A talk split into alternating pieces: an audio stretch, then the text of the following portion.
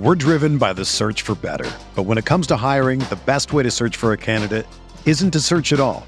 Don't search, match with Indeed. Indeed is your matching and hiring platform with over 350 million global monthly visitors, according to Indeed data, and a matching engine that helps you find quality candidates fast. Ditch the busy work. Use Indeed for scheduling, screening, and messaging so you can connect with candidates faster. Leveraging over 140 million qualifications and preferences every day, Indeed's matching engine is constantly learning from your preferences. So the more you use Indeed, the better it gets. Join more than 3.5 million businesses worldwide that use Indeed to hire great talent fast. And listeners of this show will get a $75 sponsored job credit to get your jobs more visibility at Indeed.com/BlueWire. Just go to Indeed.com/BlueWire right now and support our show by saying that you heard about Indeed on this podcast.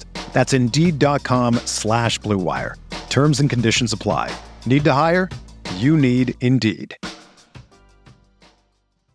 All systems are go.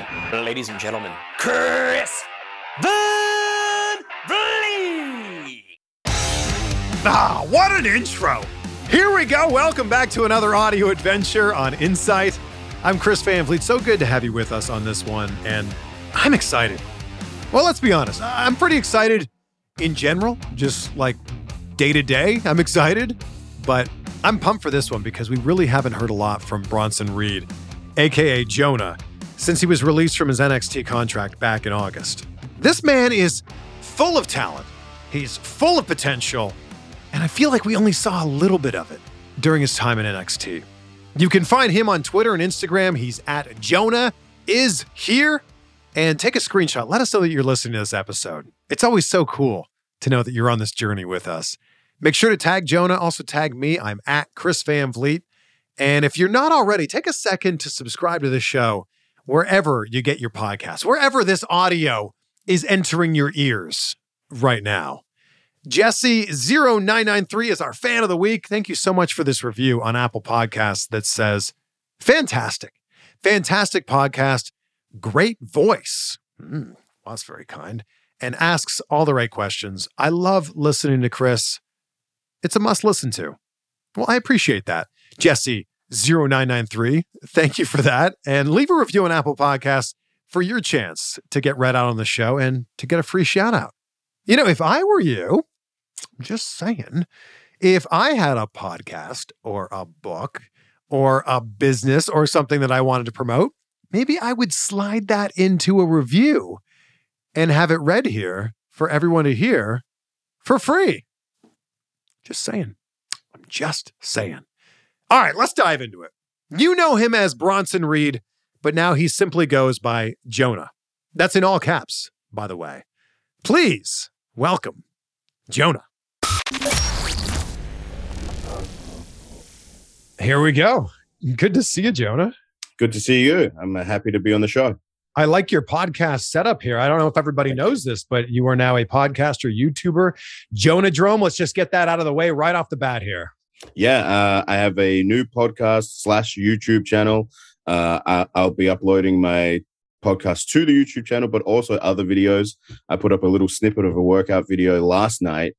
But yeah, Jonahdrome is also available on Google Podcasts, Apple Podcasts, and Spotify as well. All right, so wherever you're listening to this, if you're listening to the podcast version, you can find Jonahdrome. If you're watching on YouTube, I will link it down below. So if you're watching this, you just might as well subscribe. Okay, let's make that happen. Why not?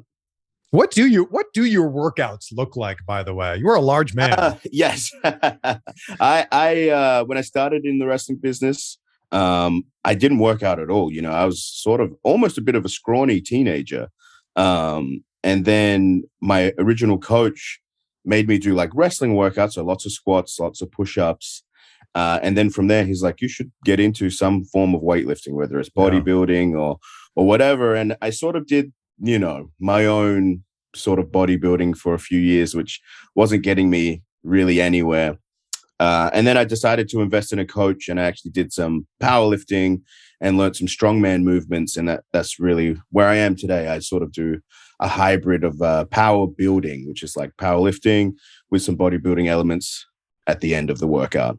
I think there's a big lesson to be learned here that you got to coach. And I think there's a lot of people that go, oh, I'll just, read some Instagram posts, or I'll just watch a YouTube video. And I think that there's something so crucial about going out and getting someone who's an expert here. And you kind of, it's a shortcut to victory. Yeah, I think so. I think that's the same with, I get a lot of aspiring wrestlers asking me for, help or my opinions on things. And I always say, find a great wrestling coach or great wrestling school. Mm-hmm. But then I find it's the same with anything else. Like with weightlifting, you have to do the same thing. You can only do so much research of your own before you can actually have someone show you how to do things. Yeah. And there's also a huge difference between reading about something or actually like talking to someone who's been there and they go, I actually know this is the way we should do it. Exactly. Yeah. I will say YouTube is very helpful though. There's a lot of great content out there for like different types of sports and working out. But also from that, you can find coaches on YouTube. So it's a great avenue for that. And with this, your coach could live in another part of the country. They could live in another country. Yes. Yeah, 100%. Sorry, are you enjoying the podcasting world? You're at this point as we record, you're 2 episodes in, right? Yeah, I am.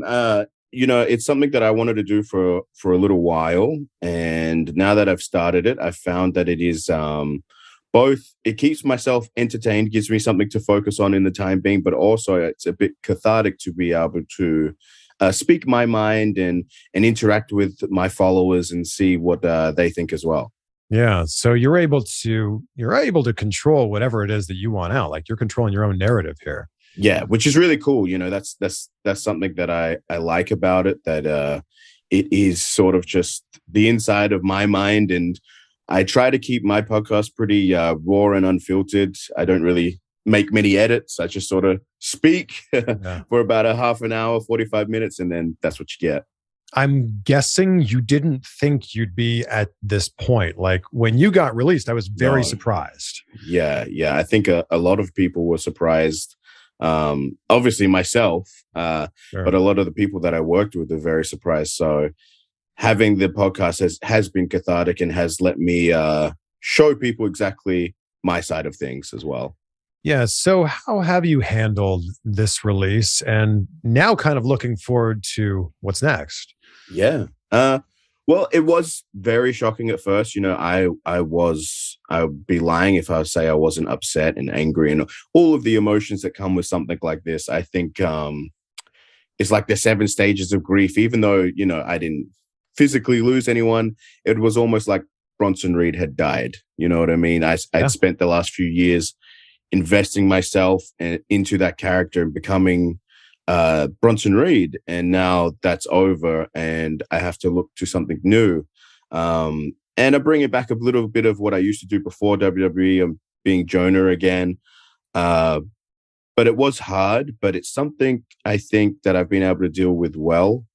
I've had hardships in life and in the professional wrestling business before that has sort of prepared me for if this day was to come. I just didn't think it'd be anytime soon. Yeah, I guess you sign a WWE contract knowing that one day you might get released. I mean, pretty much everybody gets released, but is it 2 years from now, 5 years from now, or 25 years from now? So this came way sooner than you expected. Yeah, I mean, for me, I had started the start of 2019. Mm-hmm. That was a 3-year deal, and only the start of this year I actually signed a new 3-year deal. So I was blindsided that then halfway through the year almost, or a little bit after halfway through the year, that I was released. Also, given where I was placed in the card, how I was utilized, I didn't think it was coming. Yeah. So what was your immediate reaction to finding out? It was definitely shock. I got the call while I was watching SmackDown, actually. I was under the impression the last few months with WWE that I would be moving up to a SmackDown or a Raw. So when I got the call, I assumed it was about going to Raw or going to SmackDown. So I was quite happy on the phone, ready to hear that news. And then when it was that I was getting released, like I just completely changed, like shock and awe. And I made sure to question why, and they didn't really give me a reason at all, which is even more frustrating because then you do question yourself, like, what happened? But yeah, I think shock was the initial reaction. And then I was a little bit more angry than upset that I feel like there was a lot that I could have done that got sort of taken away.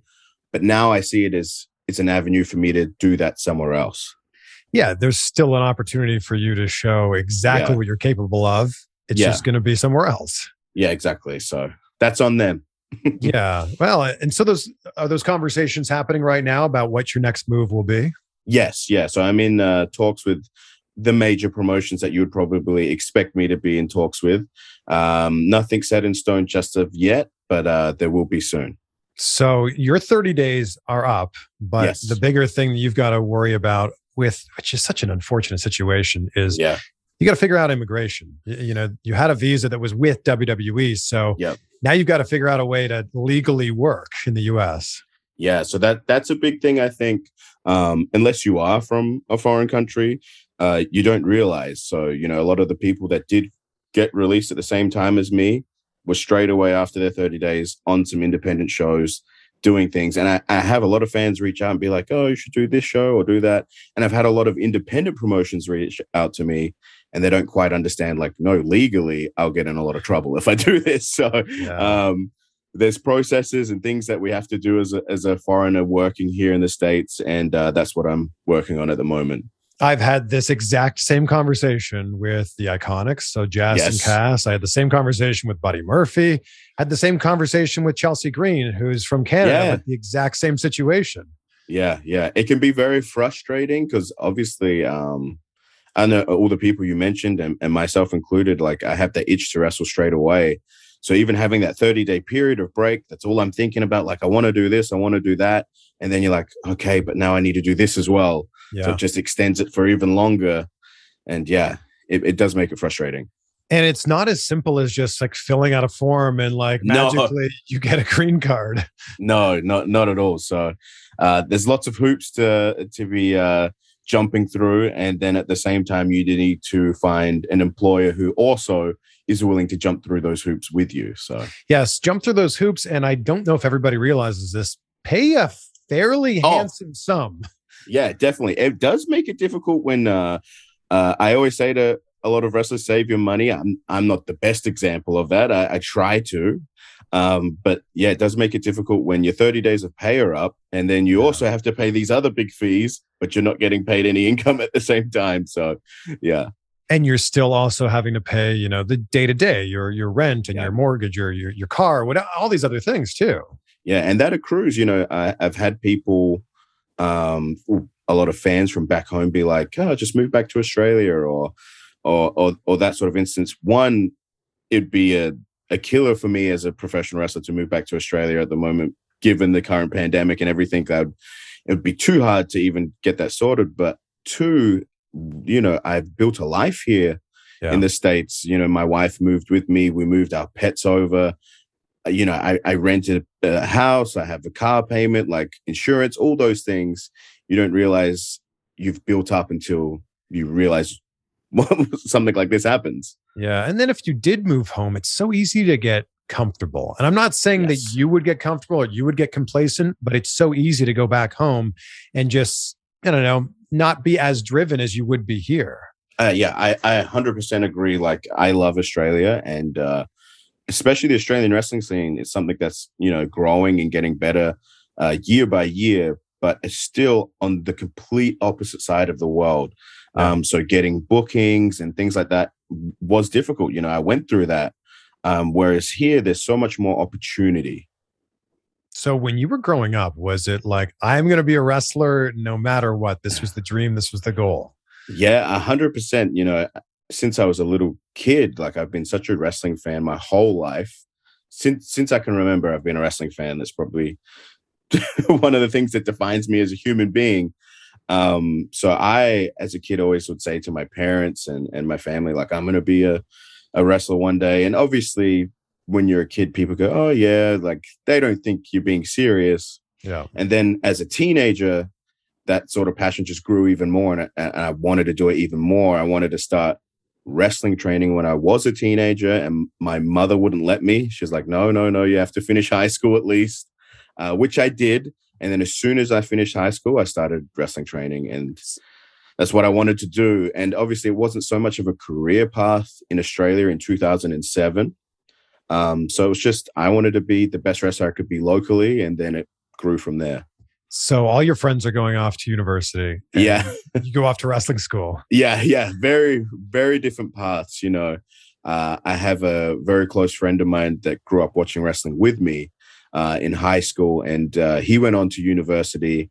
He did want to be a wrestler at one point, but obviously people's mindset change, and I still wanted to be that wrestler. And it's just funny, like, speaking about the different paths that, you know, imagine if he had become a professional wrestler, what he would be doing, or if I didn't and I did go to university. Like, it's really interesting to think about. What would you be doing?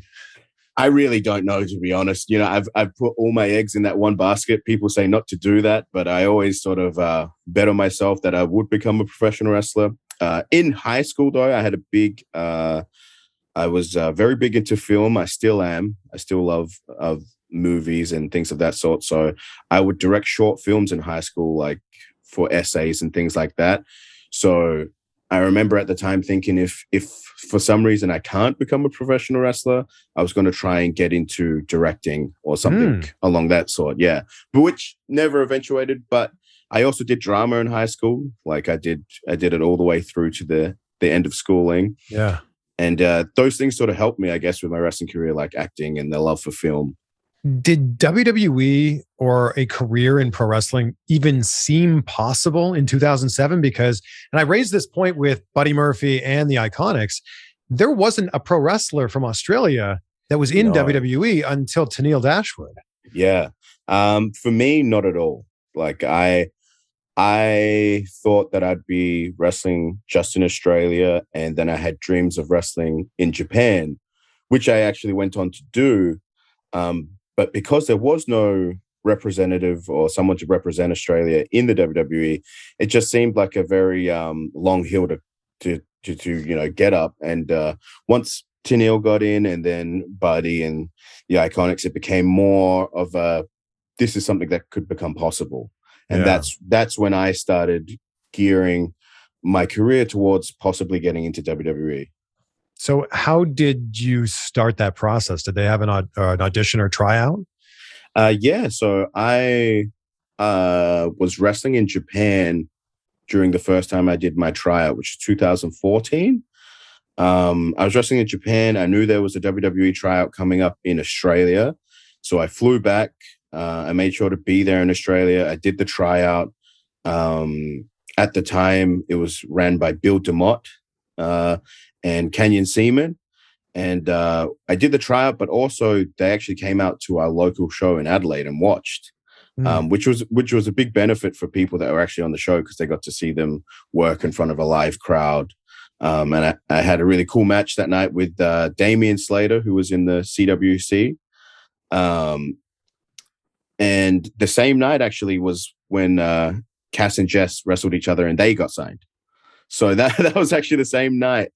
So I did that first one, and it was sort of I didn't get signed from that, but they said, keep working, keep doing what you're doing. We're watching you. So I was like, okay, I'll keep doing that. And then end of 2016, I did a second tryout again in Australia. And that's where they signed Rhea Ripley, and they were very much on the cusp of signing me. And then to go into like similar things with like what's happened recently, they were very much close to signing me, and then it sort of got taken away. It didn't happen, and that was where I had to sort of reevaluate myself and decide whether I wanted to keep pursuing WWE. Yeah, and I sort of didn't actively pursue WWE. I was like, well, I'm just gonna be the best I can around the world. And then I started getting booked places like PWG. I started working in the UK scene and in Europe.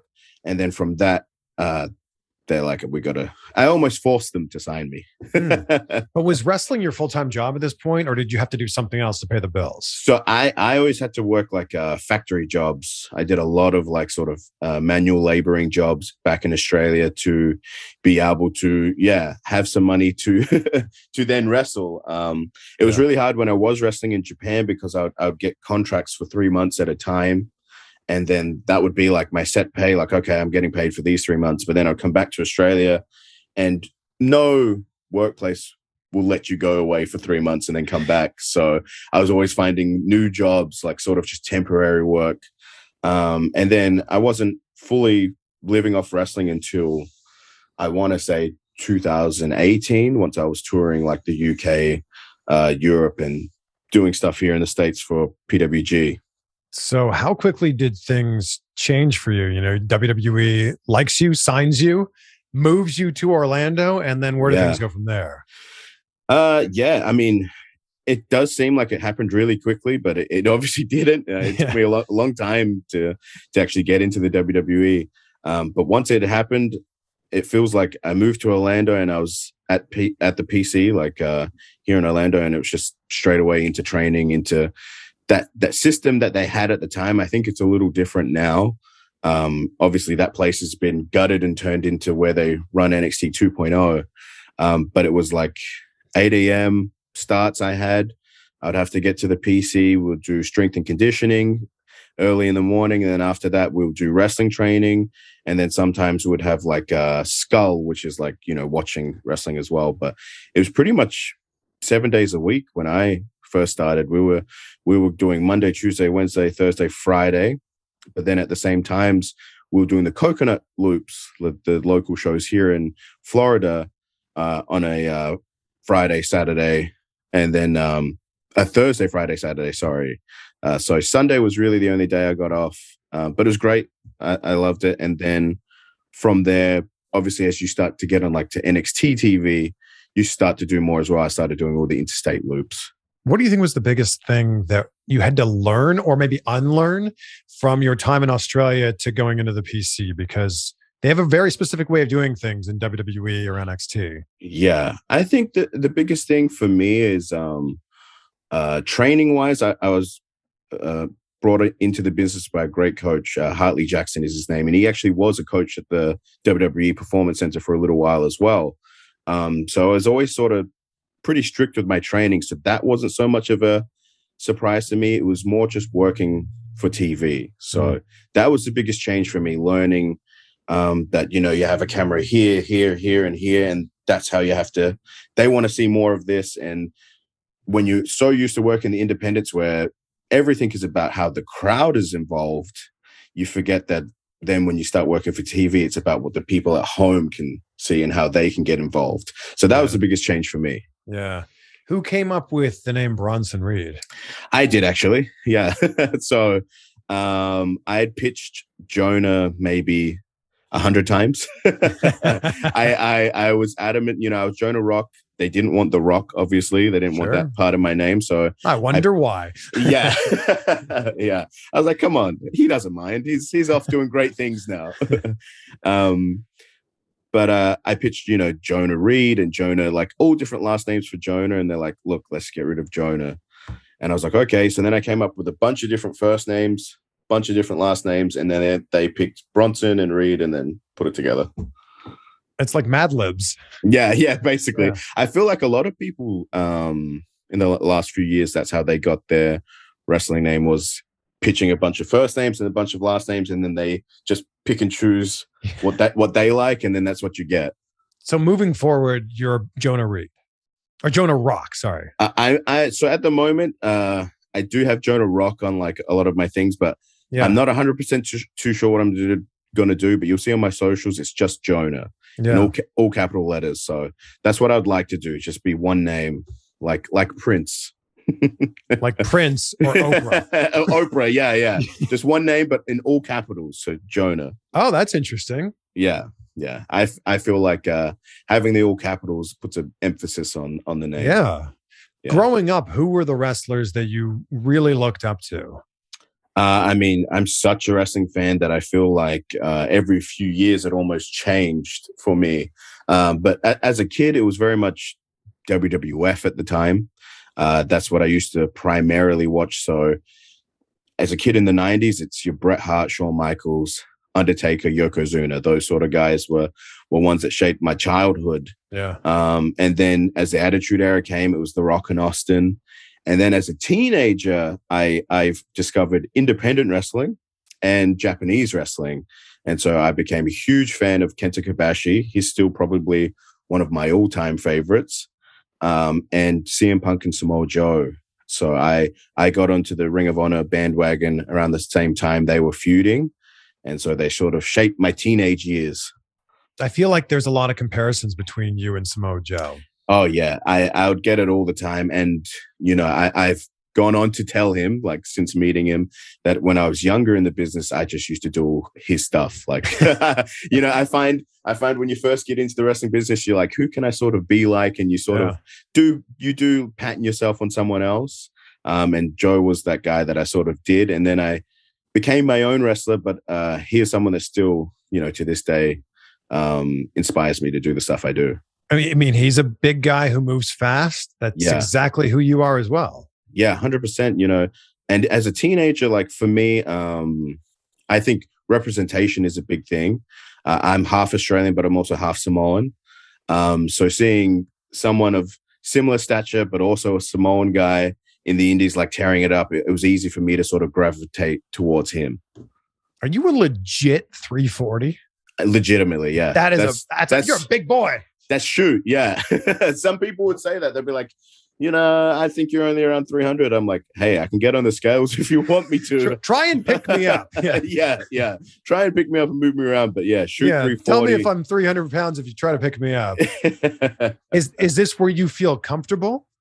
Yeah, so I found as I got bigger in my professional wrestling career, like when I started wrestling, I was probably around, I want to say 270-ish. So still a big guy, but more of a big kid. I wasn't. Yeah. I always had like a heavier stature to me. I think that's just given with a lot of the Samoans that you see. But as time went on, I tried to get bigger and more muscular and stuff like that. And I went to around 300 pounds. And then I started noticing the bigger I got, the more I was getting booked. So the more I became a larger-than-life personality, and people wanted to see the guy that's over 300 pounds come off the top rope and do those sort of things that you're not used to seeing someone of that size do. So I made it a thing that, hey, I'm going to get bigger. And then once I was in WWE, they came up with the moniker Colossal. They wanted me to be that big guy. So I always tried to stay around this same 330, 340 pounds. Now that I'm out of that, I'm no longer Colossal Bronson Reed, I probably will stay around the same size, but I might go down 20, 25 pounds just for my own like life. It's nothing to do with wrestling. We're driven by the search for better, but when it comes to hiring, the best way to search for a candidate isn't to search at all. Don't search, match with Indeed. Indeed is your matching and hiring platform with over 350 million global monthly visitors, according to Indeed data, and a matching engine that helps you find quality candidates fast.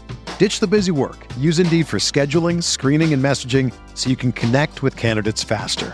Leveraging over 140 million qualifications and preferences every day, Indeed's matching engine is constantly learning from your preferences, so the more you use Indeed, the better it gets. Join more than 3.5 million businesses worldwide that use Indeed to hire great talent fast. And listeners of this show will get a $75 sponsored job credit to get your jobs more visibility at Indeed.com/BlueWire. Just go to Indeed.com/BlueWire right now and support our show by saying that you heard about Indeed on this podcast. That's Indeed.com/BlueWire. Terms and conditions apply. Need to hire? You need Indeed. Another day is here, and you're ready for it. What to wear? Check. Breakfast, lunch, and dinner? Check. Planning for what's next and how to save for it? That's where Bank of America can help. For your financial to-dos, Bank of America has experts ready to help get you closer to your goals. Get started at one of our local financial centers or 24/7 in our mobile banking app. Find a location near you at bankofamerica.com/talktous. What would you like the power to do? Mobile banking requires downloading the app and is only available for select devices. Message and data rates may apply. Bank of America N.A., member FDIC. When you board an airplane, people must think you're a linebacker. Yeah, I've had that a lot. Yeah, and then when people meet me and they realize that I'm Australian, they're like, you must be a rugby player or you must be this. And generally when I say pro wrestler, they go, okay, that makes sense. Oh, that, yeah. Either a wrestler or a football player, one or the other. There was a big time when we were It felt like a rib, and I don't know if it was, but for the longest time when we were doing the live loops for NXT, they would book myself and Keith Lee in the same row of seats. And if there was anyone in between us, like, it was the worst trip for them. But sometimes they'd book us next to each other, and so we'd be like this on the plane ride next to each other. And I'm like, someone has to stop doing this. Yes. How does someone sit next to you on a plane? I mean, yeah, it makes it difficult. Like, I always try to go either in the window so I can lean against the window, or on the aisle so I can sort of lean out onto the aisle. But then I found that that's a curse, because I always used to like the aisle until I got bigger. And now that I'm on the aisle, people just bump into you as they walk past the whole trip. So the window is the best seat for a big guy. The only advantage to the aisle is you don't have to ask two people to get up when you need to go to the bathroom. It's the only advantage. Yeah. I find like the aisle might be good for like long flights going overseas and stuff like that, where you can get up, stretch your legs. But if it's a shorter flight, the window seat's definitely the better. There is. So I had a window seat. I just flew yesterday, actually. I flew back from Toronto. Yep. And I had to go to the bathroom so badly, but the guy next to me was asleep the entire flight. Yeah, so I was doing that thing where you're like, oh, you woke up. Oh, great. Can I go to the bathroom now? Give him a little nudge. Yeah. Oh, I'm so sorry. Oh, it's hard because I'm a very polite person as well. I feel like, should I tell them? But if you got to go, you got to go. And I think that they realize that. Yeah, yeah. People when you're the aisle seat, you have to realize there's some concessions that need to be made. Yeah. What about this? So here's a discussion I've had with a lot of wrestlers and a lot of people that do a lot of traveling over time. The middle seat, do they get both of the armrests? Yes, because they got nothing else. I think so as well. But I've seen a lot of people on the aisle seat take that armrest as well. No, that's just rude. Yeah. Yeah. I think it's rude as well. I mean, the middle person gets nothing. The middle person that's the worst possible place to be seated. So... yeah. Yeah. Or sometimes what you'll see is they get the back of the armrest and maybe you get the front of the armrest. That's true. Yeah, that's true. I always, if for some reason I have to sit in a middle seat, I try to wait as we're taking off, and then I will lean forward on that seat. So then they can do whatever, but I'll just be leaned forward. I can't imagine you in a middle seat. No, it's awful. It's not good. I mean, it's probably awful for you, but like for your seatmates, they're probably like, what the heck? Yeah, yeah. My big thing is like, I don't need the biggest amount of leg room. It's the width for me. So if I deal well, if I can have no one in the middle seat and I'm sitting on the aisle or on the window seat, I can just spread my legs out and then I'm good. To maintain 340 pounds, you must be eating a substantial amount of calories every day. Yeah, I mean, I was. Like, so I was in a surplus for the longest amount of time. Now I'm sort of just in a maintenance where I can eat around 3,500, 4,000 calories. I love still, that's maintenance. Yeah. Well, there are some big guys like strongman competitors and stuff like that eat 10,000 calories a day. Right. And so people think that I'd be eating over 5,000 or 6,000 calories. And I'm like, around 3,500. But yeah, I do eat quite a bit every day. Eating 3,500 calories of like decently clean food, it's not easy. No, it's a lot of rice. I eat a lot of rice. I have a great rice cooker that I set in the morning, put it on, and then I leave it on. And it's one that you can like keep heated the whole way through the day. And then that's how I get through the day. Rice and oatmeal, I'm sure. Yeah. For the biggest time, when I was trying to put on weight and get bigger, I had so many like oats for breakfast. And then after like my lunch, I'd work out and then I would have my protein shake, but then I'd have oats as well. Yeah. And then sometimes before going to bed, I'd have oats again. Yeah. Like it's definitely something a lot of people utilize. And it's cheap. Yeah. Oh yeah. It's so cheap. You can buy a big tub for like $3. Yeah. During your time in NXT, would you say that winning the North American Championship was like really what started to put you on a trajectory for success? I think so, yeah. I think before winning the North American Championship, I was doing well. And then, lucky for me, Hunter sort of had his eye on me. And then it was in his mind, hey, we want to make you one of our top guys on our show. And he had that discussion with me that eventually I was going to become North American champion. And then obviously I had more things planned for towards the end of this year, which are not happening anymore. So you had them planned, or they had them planned for you? They had them planned. I'd been told a lot of things, which NXT champion, right? Yeah, yeah, which in the wrestling business, things chop and change so much that even though I was told things numerous times, I'm like, we'll wait and see. That's what I always say. Even with winning the North American Championship, I got a nice replica up there. Yeah. I was like, I'll wait until it actually happens before I'm before I'm happy about it. Yeah. But yeah, Hunter saw something in me which I appreciated, and then I became the North American champion, and that sort of made me a made man, if you will. Not just in NXT, but I think in the wrestling business. I think becoming that sort of champion, people across all platforms of wrestling notice it and go, "Oh wow, look at what happened." I was lucky enough to not just have a feature match where I won the championship, but it was a cage match. It was on television. They made a big deal out of it. We got like custom posters and everything for the match. And then I was lucky enough that Hunter said to bring my wife into the ring afterwards as well. So very, very great moment for me in wrestling. And it's also the fact that it's Johnny Gargano who's putting you over. And yes. He's like, I mean, he's one of the nicest people in the entire industry, but he's also like Mr. NXT. So for you to have a win over him for a championship, I think would mean a lot. Yeah, 100%. You know, people have asked me like, who was your favorite opponent to have in NXT? And I always say Johnny, even though we only really worked with each other, you know, a handful of times. I just think he is a very adamant professional at what he does. But he's always looking to have the best match possible, which you'll find in this business. I'm very much a similar mindset. I always want to try and put on the most entertaining match, whatever I can do with whoever my opponent is. But unfortunately, there are those people that things get political or they don't want to have the best match with this person or that stuff happens in this business. Whereas Johnny's not like that at all. He just wants to go out there and have a great wrestling match. Yeah. I'm the same. So I think we meshed really well. And when you do think of NXT, those three letters, I think if you're not thinking about Hunter, you're either thinking of Johnny Gargano, Adam Cole, or Tommaso Ciampa. Like they're the names that you think of. I've known Johnny since 2010 when I was living in Cleveland. Yeah, there you go. Watching him on the independent scene, it's exactly what you're talking about. He always wanted to have the best match, no matter where he was on the card and no matter who he was working with. Yeah, and I think that's a commendable thing as a professional wrestler.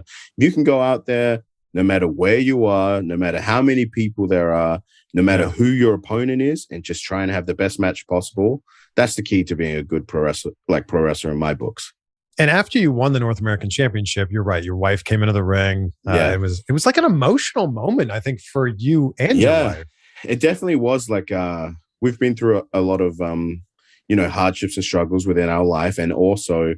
She's seen me. So we're high school sweethearts. We started dating in high school. So she's actually seen me throughout my whole professional wrestling career. When I started as a rookie and coming up and then starting to wrestle in Japan and around the world and just knowing how I had this dream of wrestling in WWE and then to become a champion, I think it was, very emotional. Like I remember my wife, Paige is her name, during the day. We brought her in to be seated to watch the show, and she's like, "Do you think you'll cry like you when you win the belt?" I'm like, "No, that won't happen," because I've only cried one other time in the ring in the professional wrestling business. So I was like, "No, that's not going to happen." And then I remember when I won the championship, they like raised the cage, and then I was holding the belt, and then all like fireworks went off, and I just started crying. I couldn't help it. I think it was just what a moment. Yeah. 14 years of hard work to get to this moment. I couldn't help myself. What was the other moment where you cried in the ring? It was actually in Australia. It's one of my favorite moments I've ever had in wrestling. So when I got signed to WWE, I did like a 3-day tour where I got to do Melbourne, Sydney, and then my hometown of Adelaide and do my last shows in Australia before going on to WWE. And every city treated me really well. Like everyone threw streamers in the ring for my going away sort of tour. And then the last date was in my hometown of Adelaide. So a lot of my friends and family were in attendance. Wrestle Rampage, which is the company that I was wrestling for in Adelaide, I was a coach for. And so I helped bring a lot of those people into the business. So after the match, I sort of got on the microphone and thanked all the fans and everyone for supporting me over all those years. And then I brought my wife into the ring, and then I just pulled my eyes out. Couldn't help it. It was just one of those moments. And then, you know, having that whole crowd cheer for you, and just, it was just a happy moment. So. And, you know, going back to what we were talking about earlier, it's not like a lot of Australians have made it or been signed to WWE. No, it's true. So I'm a big advocate for Australian wrestling. Like, I always, you know, when they were having tryouts and stuff, I would always be like, oh, there's this guy. If he can make it over here, can you see him? And like, I'm always helping people back home. And I still think now, like, obviously people like the Iconics and myself and more Rhea Ripley, like, doing great things is going to help the Australian wrestling scene and help people get noticed. But I still think there's still a long way to go to where Australians are taken even more seriously in the business. So, like, even us winning championships, I still think there just needs to be that for the next few years before people go, hey, Australia's on the map in professional wrestling. When you talk to your friends or your family back home, do they think you have an American accent now? Sometimes I think. I don't think you sometimes. Do. No. I think I've always been one, even before moving to America. I've had not a mixed accent, but the Adelaide accent is a little different to your general Australian. So a lot of the times here, people will say, are you from England? Or they'll think I'm British, or they won't even notice I have an accent. Whereas like my wife, people pick up her accent straight away and be like, oh, where are you from? And then she'll say Australia. But sometimes I'll be standing in line, like, say if we go to the supermarket, we go to Publix or something like that, they'll always be like, oh, where Publix. Are you from? Oh. Yeah, Publix. Pub subs. Oh, the pub subs are great. I like it. Good. I like a good pub sub. Yeah, for sure. But yeah, sometimes I don't even pick up on my accent. So. Well, I spoke to Jessica McKay like an hour before I spoke to you, and her accent's completely different from yours. Yeah. I think it's, so she's from Sydney, and I think it's very similar to here in the States or the UK. There's all sort of slight differences in our accents. Yeah. If you ever speak to Rhea Ripley, she'll have a similar accent to me, but the girls have a bit more of a, how can I say it? An Australian twang to their voice. Sure, yeah. They're a little bit more high-pitched. Right. I loved your theme song in NXT. Oh, thank you. When you first heard it, what was your reaction to it? I loved it as well. So I was lucky enough to sort of work with the music people. Oh, wow. Like the people work doing the music, and Road Dogg, who was also overseeing like music at the time.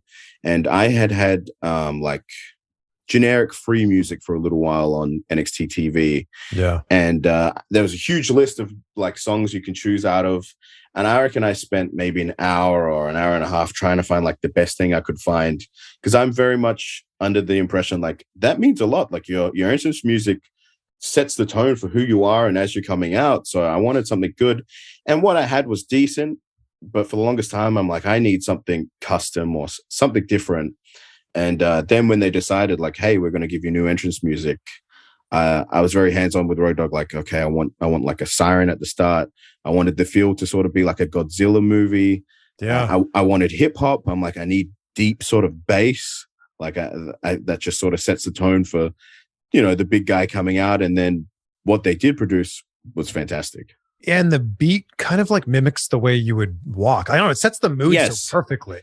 Yeah, yeah. I was on the independents. I came out to a song by a group called Death Grips, which a lot of people aren't familiar with. They're pretty, you know, underground sort of band, but it was very heavy bass. And so straight away, like as soon as you heard that music, you heard this bass.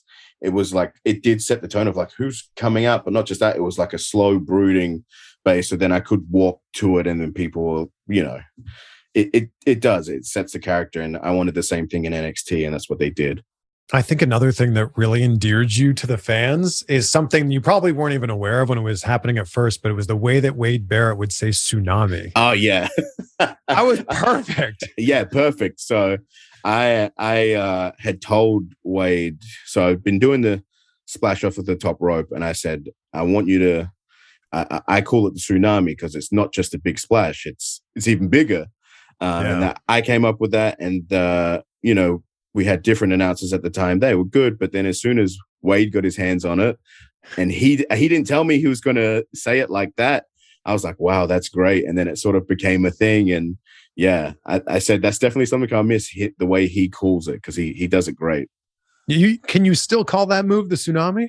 I think so. Like, why not? Yeah. Yeah. I spoke to some people from WWE and said, like, is that something that would be trademarked? And they said it shouldn't be, you know, it was something I came up with. So I think it should be fine. I know like Adam Cole still does the Panama Sunrise. I think he still calls it that. So yeah. He still calls himself Adam Cole too. I mean, yeah, there is that. So did you have to speak with WWE and say, all right, what can I do and what can I not do? Yeah. I mean, I was very, I made sure when I was getting released to sort of ask as many questions as possible. So then going forward, it makes it easier, not just with wrestling, but also the immigration side of things. And yeah, I asked those sort of things, you know, things to do with intellectual property and Bronson and those sort of things. I'm glad that at the time I was like, okay, I'm going to go back to Jonah, or I was going to call myself Bron. And I'm glad I didn't call myself Bron, because now Bron Breakker is on NXT 2.0. And I'm like, oh, luckily I didn't, I didn't call myself that. Yeah. So yeah, I made sure to get a discussion with those sort of things and, you know, what I can and can't do. So moving forward here, once everything gets cleared up with immigration, what are the goals that you have in mind for yourself? I have a lot of goals. You know, I still want to be active on American television, but not just that. I want to be in the wrestling world for, again, people back home to be able to watch media back home, so that it shows, you know, with the current direction that NXT and WWE have said they're going in with, how they're hiring people, I think it sort of deflated a lot of people back home that are indie wrestlers that, hey, what do I do now? Like, this was my goal. Mm-hmm. And I want them to see that there are other avenues that you can take and be successful and another way to do it. So that's my goal, is to prove that you can still be very successful and not have to be in WWE.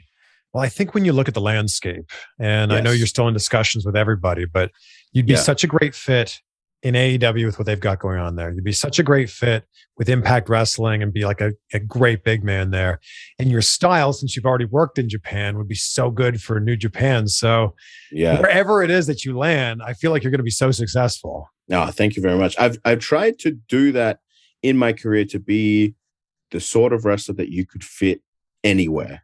I tried to do that, like, say, if I wrestled in Japan, I fit in Japan. Or if I wrestled for this company, I fit there. But also, I feel like I tried to make myself a wrestler that I could be a time, not that you could ever do it, but you could travel in time and put Jonah in the 1960s scene and I'd work. You could put me in the 80s, you could put me in the 90s, 2000s, and I work in any sort of scene. So that I've tried to make myself that wrestler. We see Terry Funk over your left shoulder here. Was he a big inspiration, or just like the art? No, big inspiration. Terry Funk, just there's something about the way that he works, the way he sells. Definitely the way he sells. Like, when people ask me, like, who should I be watching for selling? I'm always like, Terry Funk. And he has a great, like, aggression that is hard to have if you just don't have it naturally. It's just something he has. But yeah, big fan of Terry Funk. Dusty Rhodes, a lot of those sort of guys coming out of Texas, I'm a big fan of. Stan Hansen. Mm-hmm. Yeah. What else do we have behind you here? I have Dusty Rhodes. I have... Okay, yeah, yeah. I actually have a Vader mask that his son sent me that he actually wore. So I'm big fan of Vader, and so I have that mask. Are those Hogan sunglasses below that? No, they're actually Rikishi sunglasses, yeah. So for an NXT live show, we did a Halloween battle royal, and I dressed up as Rikishi. I was Reed Kishi. And during the battle royal, Scotty Tuhori, who was a coach at the time, actually came out. We eliminated people, and then he did the worm, we did the dance in the ring. And so he actually gave me a pair of Rikishi sunglasses. So gosh. But yeah, a lot of wrestling memorabilia. I have a lot of figures that I've collected while being here. I have a big figure collection back home as well. And yeah, the replica of the North American Championship. Well, and you said you're a big fan of film. I'm also a big fan of film, and, you know, I've been a movie critic for a lot of my career. Oh, good. What's your favorite film of all time? So this is hard. So I've been asked this a lot of times. Yeah. And I feel like I give someone a different answer every time. Okay, well, give us a couple then. Yeah. That's fine. I think for me, I always say Jaws. I'm a huge fan of Jaws. The Shining. Spielberg is just incredible. Spielberg is great. Yeah. I think The Shining is up there for me. Oh yeah. Look, you're just naming great directors now. Yeah. I'm very big on the directors as well. But if I'm thinking of things that are maybe a little bit more in the recent, maybe 10 years or so, a movie called Drive with Ryan Gosling. I'm not sure if you've seen that. Yeah, of course. Fantastic movie. Mm-hmm. Parasite, which is a Korean movie. Yeah, fantastic movie. But all time for me, yeah, it'd probably be Jaws, The Shining, The Blues Brothers. I'm a huge fan of. That's something I've watched hundreds of times. Yeah. But yeah, there's a few for you. You want to talk about great directors. I think that Christopher Nolan makes masterpieces every single time. Interstellar is definitely in my top 10 for sure. And I didn't love Interstellar when I walked out of the theater and I saw it the first time. Me too. Yeah. When I first watched it, I was like, nah, this is whatever. And then I think by the end of the movie, it definitely had me. But then when I go back and I watch, like, just to watch it from start to finish and how well it's made. And also McConaughey's performance in that. It's very good. Back and watch the scene where he watches the 23 years of video messages after being on the water planet. Yeah. And I'm getting goosebumps just talking about it right now, because the great thing about that scene is we can all put ourselves in his position. Yeah. You're watching your kids grow up before your very eyes. Yeah. And he tells this great story, actually, that they were setting up on that day to shoot a wide shot first. Yep. And he was getting into the emotional headspace of this character. And he just took a piece of paper and a pen and he wrote "See you" and passed it to the director of photography for close-up. Okay. And they went, okay, everyone, let's reset. Let's reset for a close-up, because he knew his best performance was going to be on the close-up. And when you watch the scene back, you see it. Of course. It's so authentic and so raw. Yeah. I always try to, I've done some, obviously in high school, drama and stuff, but also I've done some acting classes within the WWE and things like that. And to be able to channel that sort of emotion, it's always intriguing to me. I always look up, online how people, because people do different things. They picture different things in their head, or they have to get into a certain mind space. And when you get performances like that, they are very special. They're things, I'm the same. I'll go back and watch certain scenes and be like, this is great acting, in different movies. Yeah. Well, and the great thing about someone like McConaughey is he's not acting. He's in that moment. He is that character. Yeah, I think I've heard that many times, the best acting is reacting. People always say that. And I'm very much the same with professional wrestling. I think if you're in the moment and you believe what you are doing is real, then the people watching are going to feel that as well. So you have to be as real as possible in anything that you're doing. And that's when you know the character better than anybody else. You know Bronson Reed at the time better than anybody else. And you have to ask yourself, how would Bronson Reed react to this? Yeah, 100% in the situation. Yeah, I think that's the best thing to sort of think about.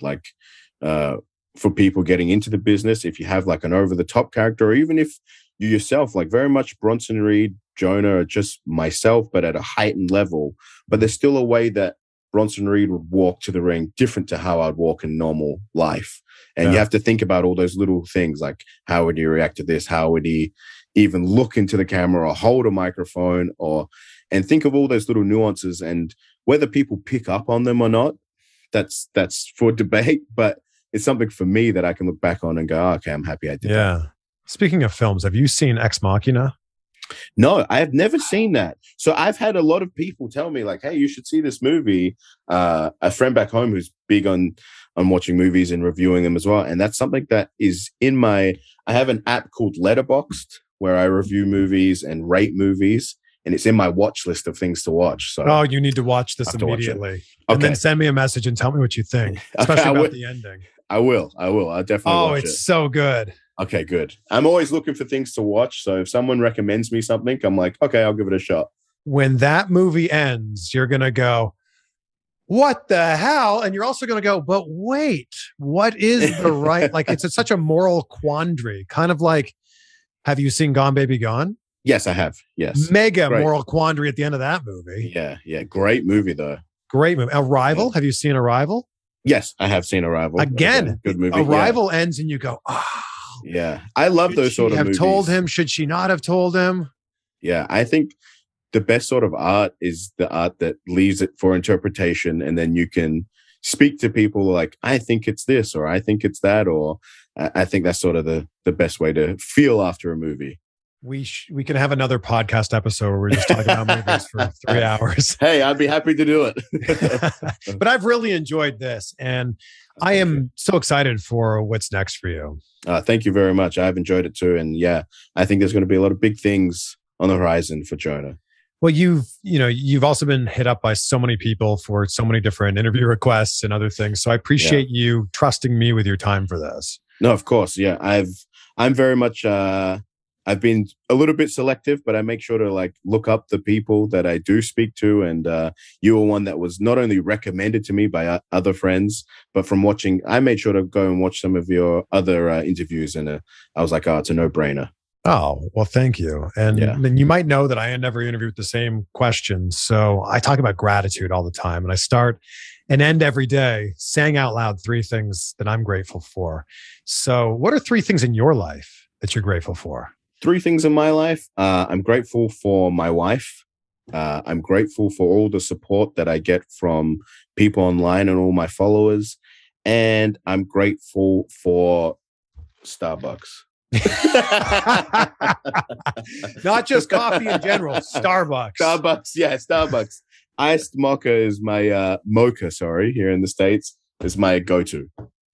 So it's just an iced mocha, or what else are you doing to this? No, just straight iced mocha. Did they spell your name correctly on the cup? No whipped cream. You know what? They didn't ask me my name today, so which is very strange. We'll give it to the big guy. yeah, which is very strange. But yeah, that is strange. Usually, I'll say my name's Chris, and the next thing you know, I don't know, spelling Chris without an H or something. Yeah, they never get my name right, so I always just say J, and then they'll be like, the letter J, and I'm like, yeah, sure, that'll do. Yeah, good enough. Yeah, that'll do. Well, Jay, Jonah, whatever we want to call you, thank you so much. Oh, thank you. Thank you for having me. No, it's my pleasure, and I'm pumped for what's next for you. Thank you. Great things. There we go. What do you think? What do you think? Also, I'm curious. What's your favorite movie of all time? Send us a message on Twitter or Instagram and let us know. Jonah is at Jonah is Here. I'm at Chris Van Vliet. Also, take a screenshot and let us know that you're on this adventure with us. I said it a few times during this conversation, but I'm so excited to see what's next for Jonah. The best is yet to come. As Lewis Carroll, the author who wrote Alice in Wonderland, once said, "It's no use going back to yesterday because I was a different person then." Be great. Be grateful. We'll see you on the next one for some more insight.